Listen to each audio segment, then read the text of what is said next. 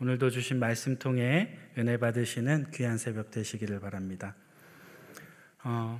제가 항상 이 자리에 서면 하는 인사가 있어요. 이 새벽 재단 사모하여서 예배의 자리, 기도의 자리에 나오신 우리 성도님들 주님의 이름으로 환영하고 또 축복합니다. 네.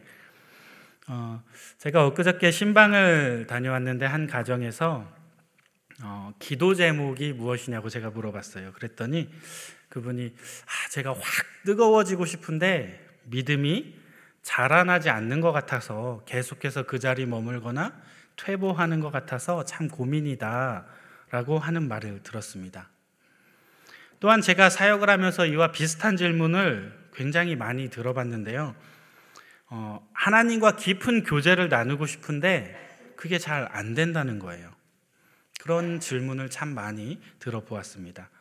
그런데 이러한 고민은 비단 이 가정뿐 아니라 정말 이 땅의 그리스도인들이라면 누구를 막론하고 누구나 한 번쯤은 해봤을 법한 그러한 고민입니다.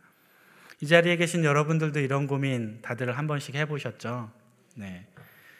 그런데 이러한 고민을 하고 계신 분들의 상당수는 성경이 제시하는 복음의 은혜보다 이 자신의 공로 그리고 자신의 행위를 의지하는 율법적인 신앙에 빠져 계시는 경우가 많습니다. 그게 아니라면 타인을 향한 정죄감에 빠져서 영적인 교만을 앓고 있거나 또는 스스로를 향한 정죄감에 빠져서 영적인 우울증을 겪고 있을 그러한 가능성이 매우 크다는 것입니다. 이러한 분들일수록 하나님과의 깊은 교제를 경험하기가 매우 힘들어요. 그 이유는 영적인 교만이나 영적인 우울증 이러한 것들은 모두가 우리의 공로나 우리의 행위와 깊이 연결되어 있기 때문입니다. 우리가 잘 알다시피 영적 교만은 뭐죠? 영적 교만을 겪는 분들은 타인의 누군가의 행위를 바라보니 그가 성경이 말하는 이 말씀과 동떨어진 삶을 살고 있다고 느껴질 때 그 다른 사람을 판단하고 정죄하게 됩니다. 그것이 영적 교만이에요. 한마디로 영적 교만은 타인의 행위, 이 행위를 살펴서 남을 판단하고 정죄하는 죄라고 할 수 있습니다. 반대로 영적인 우울증은 어떻게 겪게 되나요? 우리가 자신의 행위를 바라보니 이 말씀에 요구하는 순종의 모습이 내 삶 가운데 보여지지 않아요. 오히려 내가 말씀을 역행하거나 정말 하나님께서 기뻐하지 않는 그 일을 끊임없이 반복하는데 내가 끊고 싶어도 그걸 끊어낼 힘이 없을 때, 그래서 좌절하게 될 때 우리는 영적 침체를 넘어서는 영적인 우울증을 경험하게 된다는 것입니다. 한마디로 영적 우울증이란 자신의 행위, 자신의 이 행위를 살펴서 스스로 판단하고 스스로를 정죄하는 그러한 죄라고 할 수 있습니다. 사랑하는 여러분, 하나님께서는 당신의 자녀들이 죄에 빠져서 이렇게 허덕거리는 것이 아니라 항상 은혜의 보좌 앞으로 나오기를 원하고 계십니다. 그런데 우리가 우리의 또는 누군가의 행위를 바라볼 때 우리는 함정에 빠져서, 올무에 빠져서 우리가 은혜의 보좌 앞으로 나아가기는커녕 오히려 영적 교만이나 영적 우울증을 겪을 수밖에 없게 된다는 것입니다. 반대로 말하면 우리가 우리의 행위가 아니라 하나님의 은혜로운 성품과 그분의 사역을, 우리를 완전한 의를 우리에게 주시는 그 주님의 사역을 바라볼 때 우리는 하나님과 깊이 있는 교제를 경험하게 되는 것은 물론이고 아주 담대하게 은혜의 보좌 앞에 나아갈 수 있는 길이 열려지게 된다는 것입니다. 이러한 주님과의 깊은 교제를 통해 새로운 생명을 얻으시고 우리의 신앙이 성숙해질 뿐 아니라 정말 풍성한 은혜와 주님의 돌보심을 날마다 경험하게 되는 우리 성도님들 되시기를 주님의 이름으로 축복합니다. 사랑하는 성도 여러분, 혹시라도 지금 이 자리에 언제부턴가 기쁨이 사라진 신앙생활을 하고 계신 분이 있다면, 또는 영적인 침체를 경험하고 계신 분이 이 자리에 있다면 이 시간 말씀을 통해서 스스로를 진단해 보셔야 합니다. 우리를 살리고 치료해 주시는 말씀의 능력을 이 시간 경험하시고 은혜의 보좌 앞에 담대히 서게 되시는 우리 성도님들 되시기를 축복합니다. 제가 오늘 서론을 조금 장황하게 늘어놓았는데 결론은 오늘 말씀 16절 말씀이에요. 우리가 은혜의 보좌 앞에 나아가기 위해서 붙잡아야 할 것은 무엇인가? 이것을 우리 이 시간 함께 살펴보려고 합니다. 우리가 붙잡아야 할 은혜, 우리가 붙잡아야 할 그 무엇. 첫 번째는 우리가 말씀 앞에 바로 세워져야 한다는 것입니다. 우리 따라해 볼게요. 말씀 앞에 자신을 세워야 한다. 오늘 본문 12절 말씀인데요, 우리 같이 한번 읽어볼게요. 12절입니다. 시작. 하나님의 말씀은 살아있고 활력이 있어 좌우의 날선 어떤 검보다도 예리하여 혼과 영과 및 관절과 골수를 찔러 쪼개기까지 하며 또 마음의 생각과 뜻을 판단하나니. 아멘. 사랑하는 여러분, 그리스도인이라면 누구를 막론하고 이 하나님의 말씀을 통해서 죄인된 자신의 모습, 죄인된 자신의 실상, 죄인된 자신의 실존을 깨달아 알고 그것을 시인해야 합니다. 하나님의 말씀은 살아 역사할 뿐 아니라 우리를 아주 정확하게 진단해 주십니다. 왜냐하면 말씀은 우리의 가장 내밀한 곳을 하나하나 낱낱이 모두 파헤치시는데 우리의 영혼과 육체의 모든 부분을 관통하며 우리의 생각과 우리의 의도조차도 간파하시는 것이 바로 우리 살아계신 말씀이기 때문입니다. 그러하기에 우리가 하나님의 말씀을 가까이 하며 이 말씀을 자주 대면하면 대면할수록 우리가 깨닫는 것이 하나 있어요. 내가 정말 연약하구나. 내가 정말 죄성이 끊어낼래야 끊어낼 수가 없구나. 나의 연약함과 죄성을 말씀을 가까이 하면 가까이 할수록 더 깊이 발견하게 된다는 것입니다. 때로는 우리가 얼마나 비열하고 우리가 얼마나 부패했으며 우리는 정말 지옥에 갈 수밖에 없는 그러한 존재라는 것을 우리는 깊이 깨달을 수 있게 됩니다.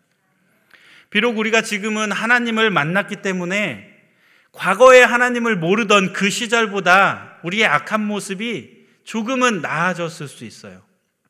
그런데 설사 우리가 그렇게 생각할지라도 우리가 더 말씀을 가까이 하다 보면 솔직히 우리의 내면을 바라볼 때 여전히 우리 속에 선한 것이라고는 정말 일도 찾아볼 수 없음을 우리는 인정하지 않을 수 없다는 것입니다. 또한 우리의 생각과 우리의 마음의 악한 성향이 우리의 삶 속에서 하나님의 마음과 하나님께서 요구하시는 그 요구를 외면하게 만들고 있다는 것을 우리는 깨닫게 됩니다. 내 안에 죄성이 얼마나 큰지 하나님이 원하지 않는다는 것을 알면서도 말씀을 외면한 채 하나님이 원하지 않는 그 길을 달려가고 있는 나의 마음을 우리는 대면하게 됩니다. 이것은 우리가 아무리 하나님을 만나고 하나님을 경험했더라도 우리가 하나님이 주시는 구원을 맛보아 알았을지라도 여전히 우리는 타락하고 형편없는 죄인임을 말씀 앞에 고백할 수밖에 없도록 말씀은 항상 우리를, 우리의 죄성을, 우리의 연약함을 상기시켜 주는 역할을 한다는 것입니다. 이처럼 하나님의 말씀은 우리의 눈을 밝히 밝혀주십니다. 자신이 어떠한 존재인지를 아주 깊이 깨닫게 만들어주십니다. 하지만 말씀을 모른 채 죄에 대하여 무감각한 사람들은 자신이 어떤 존재인지도 전혀 깨닫지 못하고 그렇게 소견에 오른 대로 행하며 살다가 결국 사망에 이르게 됩니다.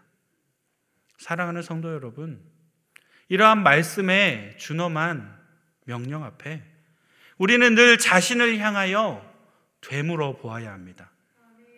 하나님의 말씀이 지금 나의 악한 생각을 찔러 쪼개고 있는가? 하나님의 말씀이 나의 가장 내밀한 속까지 침투하고 있는가?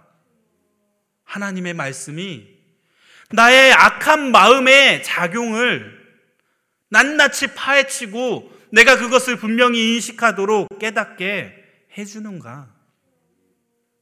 이러한 질문 가운데 말씀과의 상호작용을 경험하고 계시다면 그분은 복된 사람입니다. 이처럼 하나님의 말씀은 살아있고 활력이 있어서 우리를 조명해 주신다는 그 사실을 우리가 뼛속 깊이 인식하고 있다면 우리 역시 성경에 등장하는 여러 우리 믿음의 선진들과 같이 그들과 동일한 고백을 할 수밖에 없게 됩니다. 천사를 마주한 이사야는 오호라 나는 망하였도다 라고 울부짖습니다. 성전에 올라간 세리는 하나님이여 나를 불쌍히 여기소서 나는 죄인이로도소이다 가슴을 치며 울며 불며 하나님께 기도합니다. 우리가 잘 아는 수제자 베드로 역시 하나님을 대면하고 예수님을 대면하고 나니 주여 나를 떠나소서 나는 죄인이로도소이다. 말씀의 선명한 조명 앞에 우리는 울며 통곡하며 엎드러질 수밖에 없다는 것입니다. 정확한 진단이 환자를 살려내듯이 우리 그리스도인들은 하나님의 말씀으로 자신을 분명히 진단해야 합니다. 왜냐하면 창조주신 하나님보다 우리를 더 잘 알고 계신 분이 없기 때문입니다. 또한 심판주이신 하나님보다 우리를 더 공정하게 판단해 주실 분이 없기 때문입니다. 그렇기 때문에 우리는 창조주이자 심판주이신 하나님의 말씀 앞에 우리를 낱낱이 비추어 보아야 합니다. 제가 아까 처음에 받았던 질문에 대해 답변 드리겠습니다. 교회에서 신앙생활을 한다고 하지만 성장과 회복이 없다고 고민되시는 분들이 있으십니까? 왜 나는 계속해서 제자리 걸음인지 오히려 신앙이 퇴보하고 있는 건 아닌지 고민되는 분들이 계십니까? 이와 비슷한 고민을 하고 계시다면 이 시간 엄중한 말씀으로 받으시기 바랍니다. 이런 분들 대부분은 살아계신 하나님의 말씀 앞에 자신을 엄히 세우지 않기 때문입니다. 하나님의 말씀에 중요한 것, 하나님의 마음에 합한 것들은 요리조리 비켜가며 말씀을 다른 사람을 비치는 거울로 사용하기 때문입니다. 바꿔서 말하면 말씀을 읽는다고 하지만 정작 말씀이 우리를 읽어나가도록 하지 않는다는 것입니다. 신자는 성경을 읽고 비신자는 신자를 읽는다. 신자는 성경을 읽을 때 스스로를 바라보게 되고 하나님의 뜻에 합한 모습으로 바꿔가게 됩니다. 비신자는 그러한 신자의 모습을 통하여 하나님의 마음과 하나님의 뜻을 깨달아 하나님을 간접적으로 경험하게 됩니다.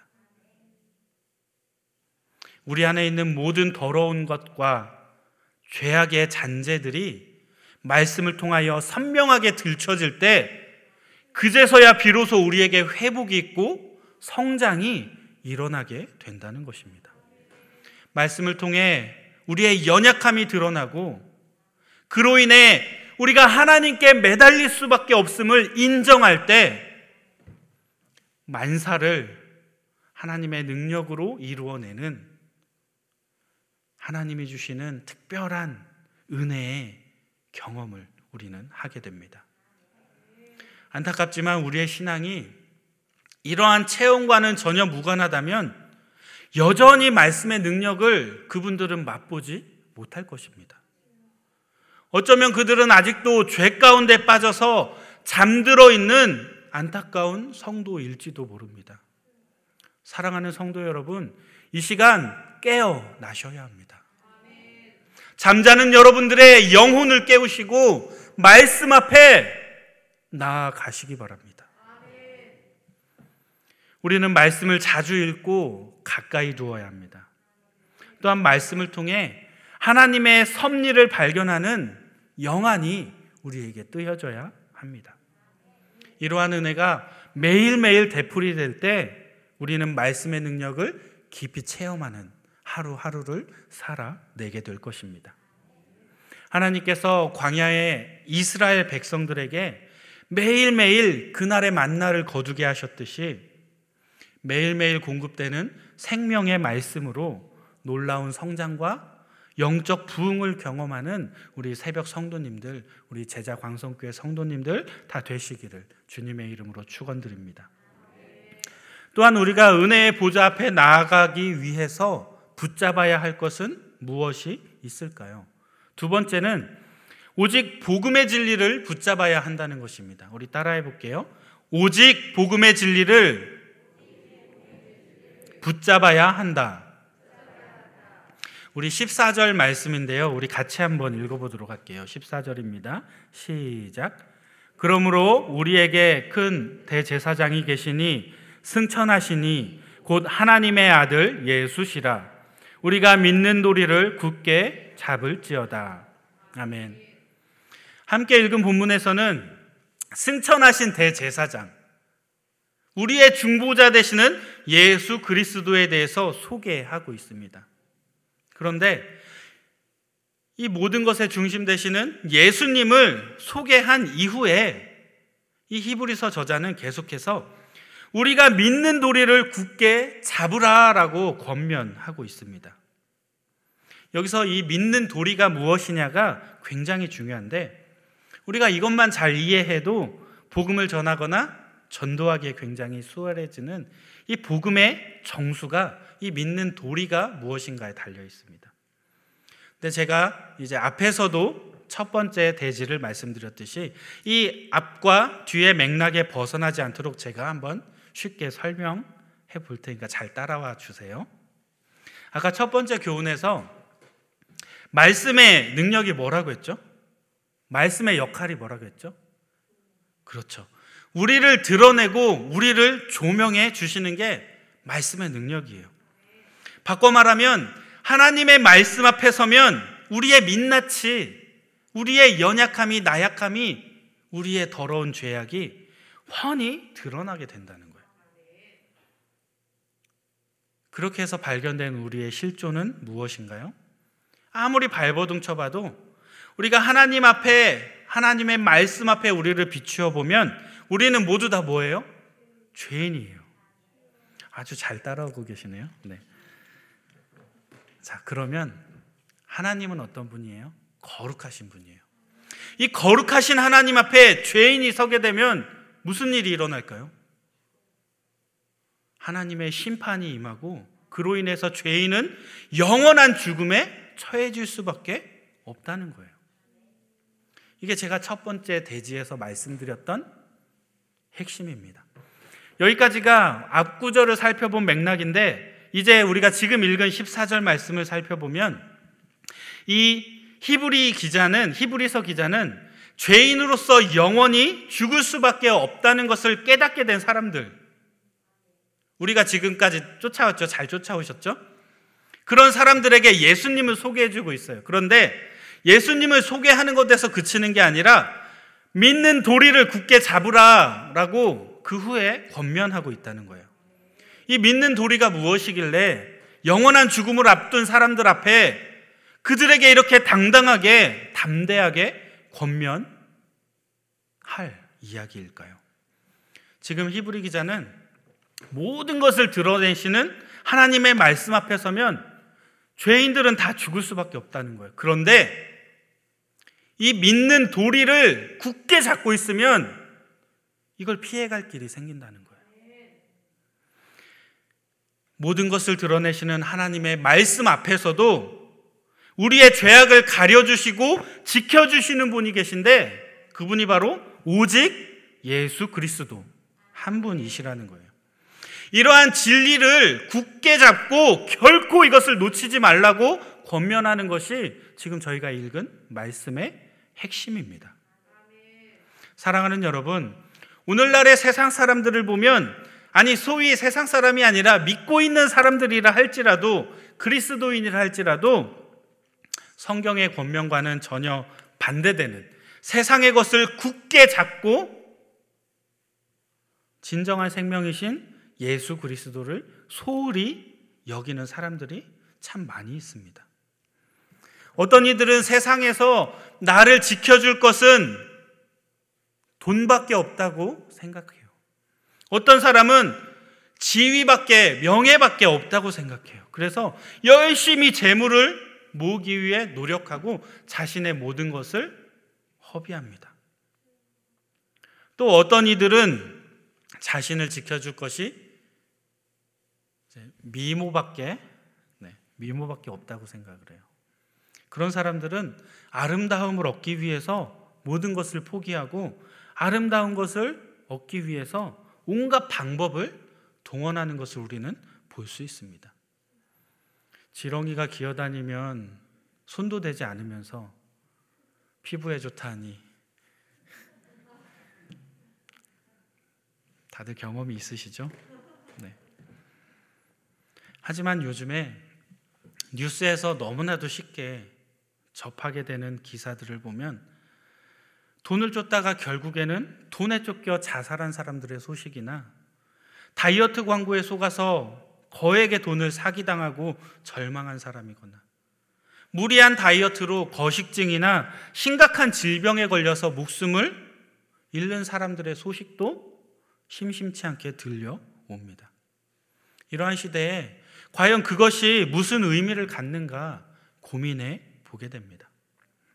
사랑하는 여러분, 영원히 간직하지 못할 것들, 더군다나 하나님 앞에서 우리의 죄와 허물을 가려주지도 못할 그 허무한 것들을 쫓기보다 오직 영원한 은혜로 우리를 지켜주시고 구원해 주시는 예수 그리스도, 그분의 진리를 붙잡는 데 힘쓰시는 우리 성도님들 되시기를 축복합니다. 말씀을 마무리하겠습니다. 우리가 구원의 여정 가운데 우리의 공로나 우리의 조건이나 우리의 자격을 내세운다면 우리는 그저 자신의 연약함만 떠오르고 우리의 부담을 떠안을 뿐입니다. 그러한 삶은 실패할 것이 너무나도 뻔합니다. 하지만 우리를 사랑하시고 은혜 베풀기를 원하시는 그분을 의지할 때 우리는 은혜의 보좌 앞에 담대히 나아갈 수 있게 됩니다. 우리의 확신과 소망이 옅어질 때마다 다시금 말씀으로 우리를 진단하고, 우리가 믿는 믿음의 도리를 꼭 붙잡으셔서 하나님께서 우리에게 허락해 주신 복되고 복된 하루하루를 누리며 살아가는 우리 성도님들 되시기를 주님의 이름으로 축복합니다. 우리 시간 함께 기도하기 원하는데요, 우리가 우리의 행위를 바라보는 것이 아니라 하나님의 놀라우신 은혜와 하나님의 사역을 우리는 바라보며 그분의 은혜에 의지하여 다시 한번 구원의 자리, 은혜의 보좌 앞에 나아갈 수 있게 해달라고, 우리가 우리를 날마다 말씀으로 진단하고 믿는 도리를 꼭 붙잡아서 반드시 은혜의 자리에 서게 해달라고 우리 시간 함께 기도하겠습니다. 다 같이 기도합니다. 사랑해 주님, 감사합니다. 오늘도 우리의 삶 가운데 찾아와 주셔서 우리를 붙잡아 주시고 말씀에 조명해 주시는 주님, 주님이 조명해 주시는 말씀을 받을 때마다 내 마음이 아파 그것을 외면할 때가 많이 있습니다. 주님, 그렇지만 날마다 주님을 바라보게 하여 주시고 말씀을 통하여 나의 육신을 쳐 하나님 기뻐하시는 모습으로 새롭게 세워지게 하여 주옵소서. 오늘도 회개하게 하여 주시고, 오늘도 나의 연약함을 주님 앞에 인정하며 내 힘으로 할 수 없사오니 하나님께 도움을 구하는 복된 인생 살아가게 하여 주옵소서. 우리의 확신과 소망이 옅어질 때마다 다시 한번 말씀 앞에 자신을 세워내는 귀하고 복된 우리 성도들이 되게 하여 주옵소서. 믿음의 도리를 꼭 붙잡아 하나님 허락하신 은혜를 누리게 하여 주옵소서. 사랑해 주님 감사합니다. 우리의 구원의 여정 가운데 우리의 행위를 바라본다면 우리는 그저 연약하여 넘어지고 실패하며 좌절할 수밖에 없음을 주님 앞에 고백합니다. 저희를 너무나도 사랑하셔서 우리를 향한 놀라운 은혜의 길을 예비해 주신 주님, 우리가 그 주님의 은혜를 붙잡고 주님의 공로를 의지하여 은혜의 보좌 앞에 나아가기 원합니다. 우리의 확신과 소망이 옅어질 때마다 다시 한번 우리를 말씀으로 진단하여 주시고 주님의 말씀 앞에 겸허히 순종하며 인정하며 회개하며 엎드려 꼬꾸라질 수 있는 복된 주님의 자녀들이 되게 하여 주옵소서. 언제나 우리의 삶 가운데 찾아와 말씀하시는 성령님의 은혜가 오늘도 우리의 삶 가운데 동행되어지기 원합니다. 저희를 온전히 주장하여 주옵소서. 언제나 함께하여 주시고 동행하여 주실 우리 주님 예수 그리스도의 이름으로 기도합니다. 아멘. 주여 주여 주여, 할렐루야. 사랑해 주님, 우리의 삶을 주장하여 주옵소서. 주님의 말씀을 통하여 우리를 돌아보게 하여 주옵소서. 주님 말씀하실 때 그 말씀을 외면하지 않게 하여 주옵소서. 말씀 앞에 우리를 세우는 것이 비록 아프고 고단한 작업이지만 그럼에도 불구하고 회복이 있는 자리, 성장이 있는 자리임을 주님 앞에 고백합니다. 주님의 말씀을 더욱 사모하게 하여 주시고 살아있고 활력 있는 주님의 말씀이 나의 영혼을 관통하여 주님이 기뻐하시는 모습으로 새롭게 태어나는 복된 삶을 살아